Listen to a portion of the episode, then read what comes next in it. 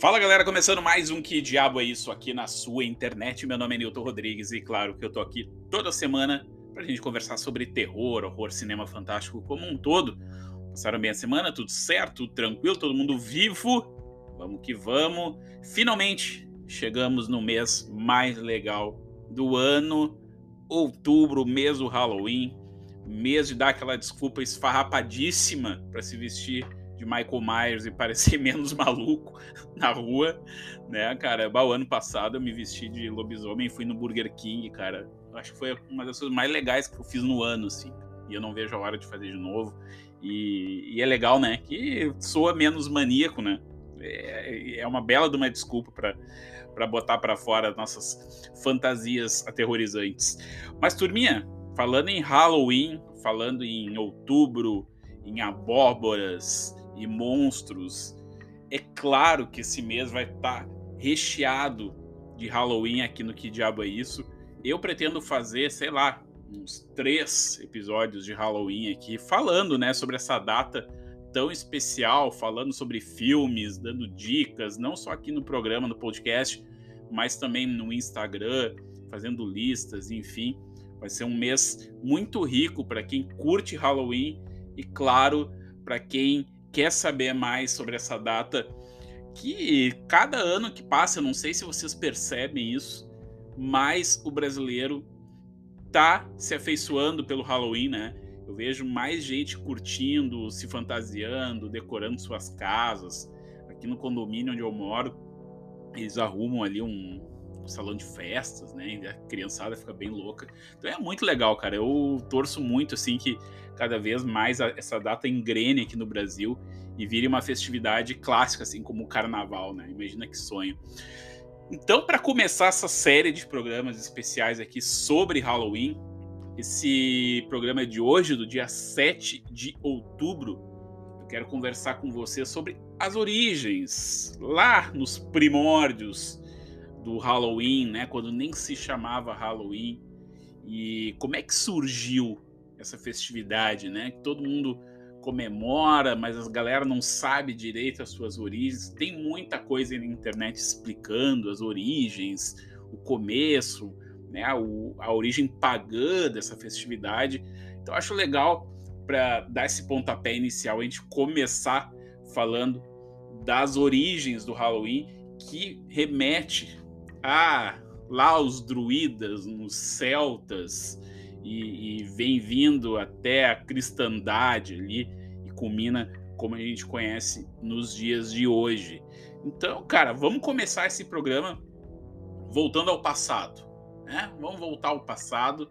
Então, com certeza, antigamente, há muitos séculos atrás, o Halloween não era só se fantasiar, botar uma abóbora na frente de casa, né, e sair por aí pedindo doce, o negócio era mais mais porrada, mais tenso.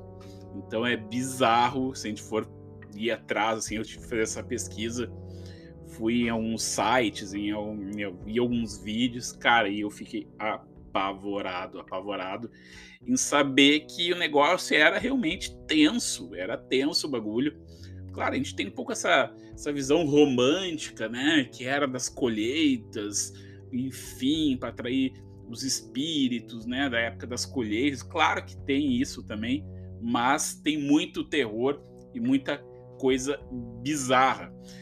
Cara, então o Halloween, a gente vai pegar aí as raízes dessa festividade.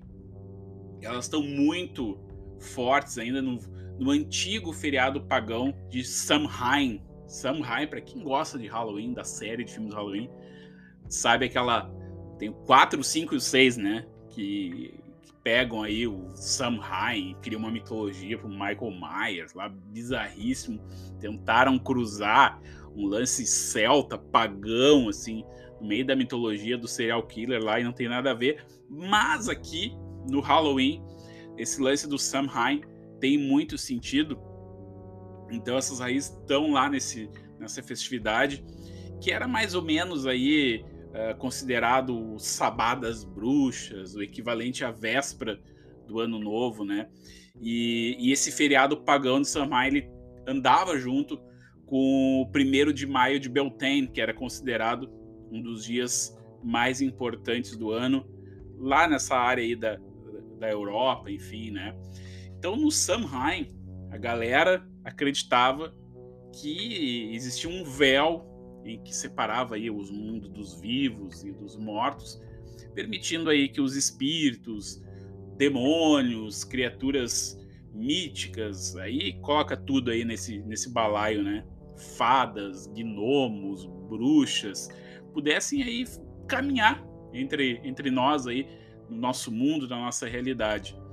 Mas, na realidade, o Halloween, pelos olhos dos celtas e druidas, é muito, mas muito mais bizarra do que qualquer filme de terror aí que vocês possam estar tá imaginando. Então, se a gente for pesquisar aí documentos antigos, é, no aspecto mais primitivo da festividade, o Samhain teria apresentado, acreditem se quiser, sacrifícios humanos aos deuses celtas da morte. E aí, cara, é um negócio tenso, bizarro mesmo. Sacrifícios humanos com bebês, com seres assim adultos jogados às fogueiras como oferendas. Cara, uma barbárie, uma barbárie total. Com certeza, ainda o mundo não estava cristianizado para ter uma barreira moral para esses atos odiondos, assim, né? Que são considerados hoje em dia. Então as pessoas afirmavam que os antigos druidas, olha só, cara, comiam os seus primeiros filhos no Samhain ou coletavam alguns sangues ali dos humanos sacrificados e colocavam ali em caldeirões e bebiam. Cara, né, lance aí para fazer o Ari Aster chorar no cantinho, porque é muito bizarro e muito assustador. Mas aí o negócio fica ainda muito mais complicado, cara. E aí sim tem um aspecto de filme de terror psicodélico dentro desse, desse período histórico aí, porque as pessoas pegavam as abóboras e nabos. Essa parte do nabo eu não sabia. E tirava ali o recheio de dentro, exatamente como se faz hoje em dia só que as pessoas preenchiam dentro a gordura das pessoas desses sacrifícios aí e colocava fogo. Então ficava ali uma aquela abóbora, aquela aquele nabo iluminado e ficava exalando um fedor horroroso, horroroso, porque era gordura humana queimada ali e junto com aquela luminescência. Cara, então era um, um espetáculo dantesco mesmo, de crueldade, de bizarrice, que, enfim, né, é, não dá para julgar muito, porque ele está muito relegado ao seu tempo, à sua história e ao seu contexto histórico, né? Então é difícil hoje em dia a gente fazer qualquer juízo de valor nesse sentido. E também, olha só que curioso, era muito comum acender uma vela e colocar na janela ali das casas, as pessoas faziam muito isso para guiar os espíritos ancestrais e dos entes queridos para ir para casa, né? Então, essa luz das velas, essa luz dos candelabros, do fogo, também serviam para guiar os espíritos através desse véu que se abria na nossa realidade. Então, para guiar os espíritos, né, para os seus caminhos certeiros, enfim. E, e, algumas das maçãs, né, que também eram, era uma fruta muito comum, assim, muito tradicional, além da abóbora, né, que a gente já conhece, elas eram enterradas nas margens das estradas, né, para que os espíritos perdidos ali, que, que estavam famintos nesse, nessa caminhada de volta para o mundo deles, pudessem, né, desenterrar aqueles alimentos ali e pudessem se alimentar. Então tem muito essa ligação com o espiritual, com o mundo pós-físico, né, do além-morte. E claro que isso era muito mais forte antigamente, mas é, é curioso como esses, essas raízes do sobrenatural se transformou ao decorrer do tempo, né? Hoje em dia a gente flerta com essa questão sobrenatural, com essa festividade, mas fica aí tudo no terreno é, da brincadeira realmente, né? Mas no fundo, no fundo, a gente ainda brinca com esses símbolos bizarros e ancestrais da nossa história como humanidade, né? Então é muito legal. No entanto, né, é legal a gente salientar aqui que a atual celebração do Samhain dos pagãos é muito mais segura e se concentra aí nas origens da noite, né, do Halloween, conhecida como a festa dos mortos, né? Então, é, que nem eu falei para vocês, é uma festa que foi se transformando, né? Foi se adaptando conforme o passar do, dos séculos, dos anos, da, da, da, comunidade, da sociedade, né? A religião teve um papel muito importante. Então, tudo contribuiu para que esse evento fosse realmente se modificando ao decorrer dos anos, né? E outro detalhe muito importante é que não era muito difícil assim. Uh, os pagãos da época, na hora da refeição, olha só que curioso isso, curioso barra assustador, né? Eles faziam ali uma ceia, né, que seria o nosso jantar, assim, né, na noite desse, dessa, desse festejo. E esse, esse banquete, essa ceia, era preparado num grande lugar vazio, né? E, enfim, para toda a família ali, os familiares, a comunidade se refestelar na comida, mas sempre tinha um lugar vazio na mesa para os espíritos ancestrais mortos também participarem ali da festa. E claro que uma porção de comida, de bebida, era colocada no prato e servida ali numa xícara, no copo, enfim, e servido para esse espírito. E na hora que era servido, existia um silêncio total na mesa, um respeito absurdo em relação a, a, aos ancestrais, a questão da, da reverência à família, do sangue, dos, dos laços, né? E era muito comum também, era, na verdade, era, um, era uma lei, né? Que ninguém podia olhar para aquela cadeira vazia, aquele lugar onde o espírito estava teoricamente sentado ali se alimentando. E quem olhasse, pra, né, dirigisse o olhar para aquele lugar, podia trazer aí uh, mal, maus agouros para casa durante o resto do ano, né? E aí, né, cara, eh, no final da festa, os pagãos eles pegavam a comida e a bebida não comida, obviamente, né? O espírito não ia ali, não comia, mas eles retiravam e colocavam no lado de fora, num bosque, numa área rural mais, mais afastada ali, como oferenda para os mortos, né? Então, quer dizer, tudo tá ligado pelos através dessa, dessa relação que a antiguidade tinha com os mortos, né? Muito curioso isso. E aí foi em 55, mais ou menos, antes de Cristo, que teve uma ruptura muito grande nessa tradição aí, que foi quando os romanos chegaram, né, e deram início ao fim dessa cultura druida no Reino Unido, né? Então, nem eu falei para vocês, a religião foi um machado afiado aí que decepou esse antigo antigos rituais, né, um pouquinho mais pesados que teve origem ao nosso Halloween de hoje.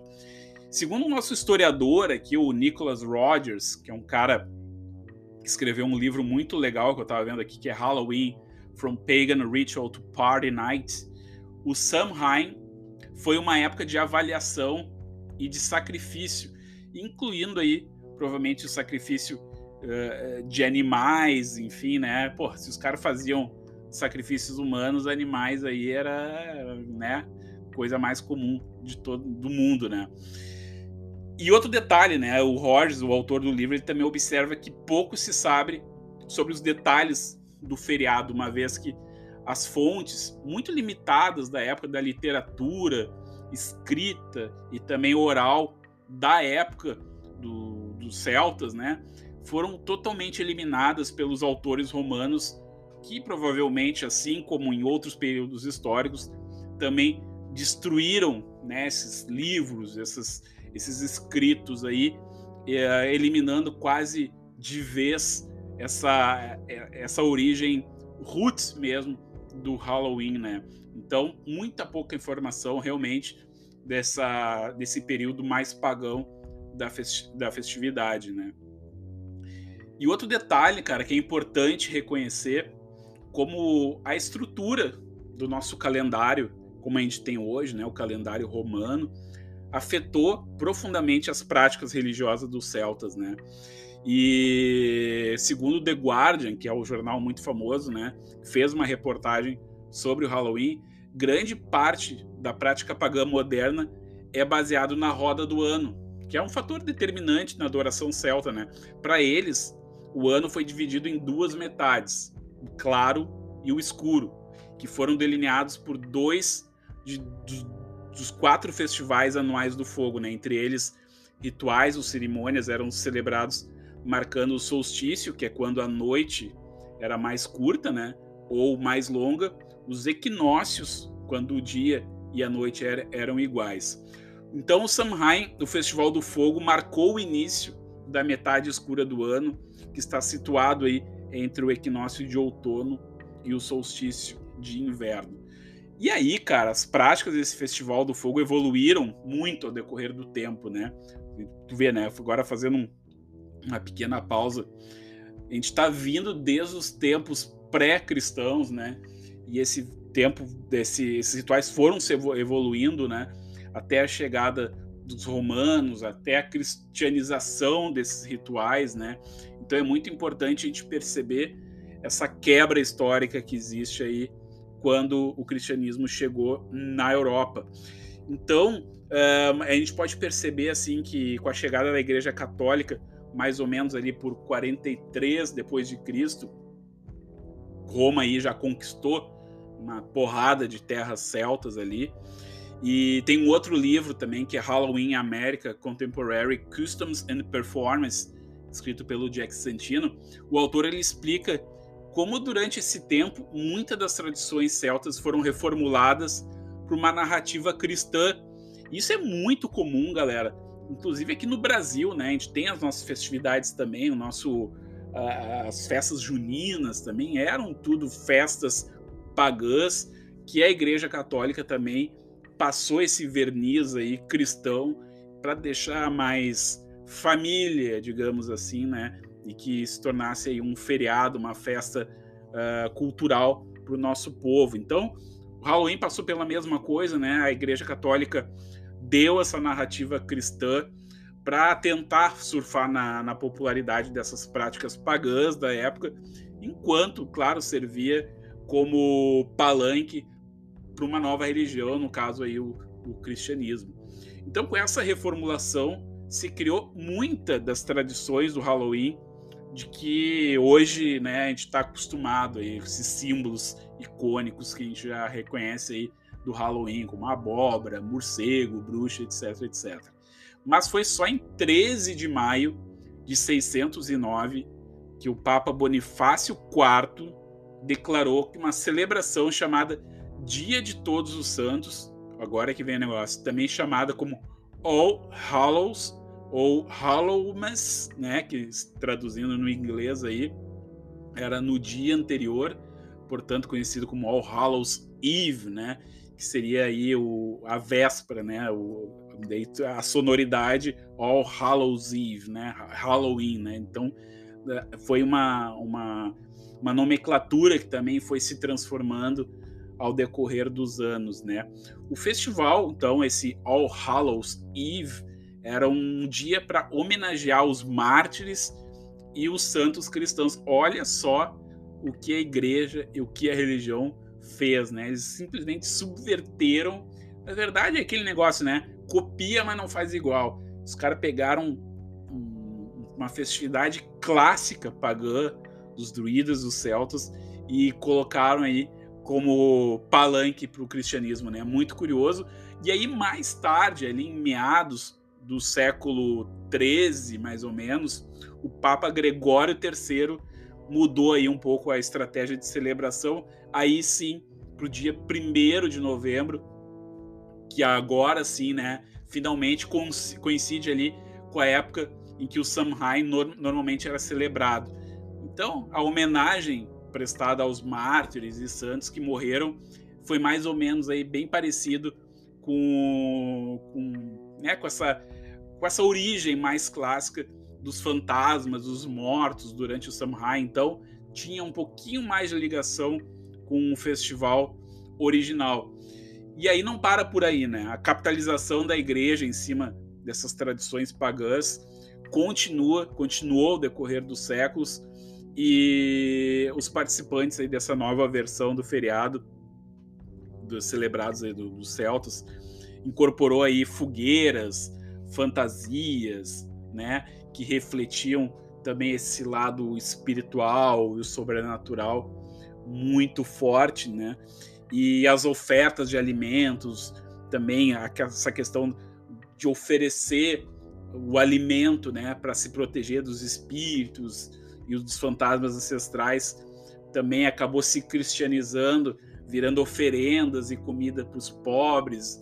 Essa questão do, do paganismo virou generosidade dentro dessa questão católica romana e, e esses famosos trick or treats, né, gostosuras ou travessuras eram atribuídos a espíritos malignos de um, de um outro mundo que se manifestavam nos espíritos dos santos.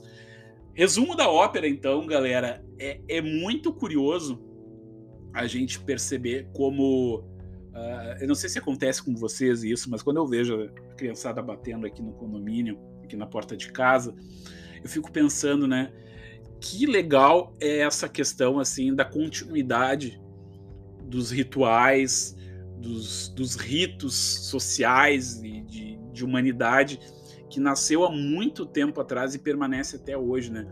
Talvez, uh, além de ser uma baita de uma desculpa esfarrapada para ver filme de terror e, e, se vestir de assassino psicopata, eu acho que o Halloween ele tem um pouco desse brilho, dessa magia da gente celebrar as nossas raízes, né? Não só a raiz europeia, claro que o Halloween é muito mais difundido lá fora e aos poucos a gente está incorporando no nosso dia a dia, mas é muito legal a gente olhar para a história, né? A gente olhar para esses ritos assim que fizeram parte não só de todo o mundo cristão, cristianizado, mas também de uma certa forma das nossas raízes, porque o Brasil é um país muito cristão, um país muito religioso, e a gente entender um pouco dessa transformação cultural que teve dentro desse, dessa festividade que a gente tanto gosta é muito legal, cara. Eu não sei vocês o que vocês acham, quero que vocês comentem aqui embaixo se vocês gostam do Halloween, gostam da história toda que faz parte dessa festividade e tá só começando, né? Ainda bem, estamos recém no iníciozinho de outubro e tem muita coisa para acontecer. E fiquem ligados, então, aqui no Que Diabo é Isso, que vai ter mais programa especial de Halloween. Tô preparando um aqui sobre. Não quero dar spoiler, mas tem a ver com o Halloween do Rob Zombie. Fazer uma análise aí um pouquinho mais sincera sobre esse filme. Quero ver se semana que vem ou na próxima já tá no ar. Beleza, turminha? Espero que tenham gostado desse programinha um pouquinho mais histórico, um pouquinho mais cultural aqui sobre essa festividade que a gente tanto gosta. Beleza? Até semana que vem, então. Ótimos filmes, boas leituras. Tchau, tchau.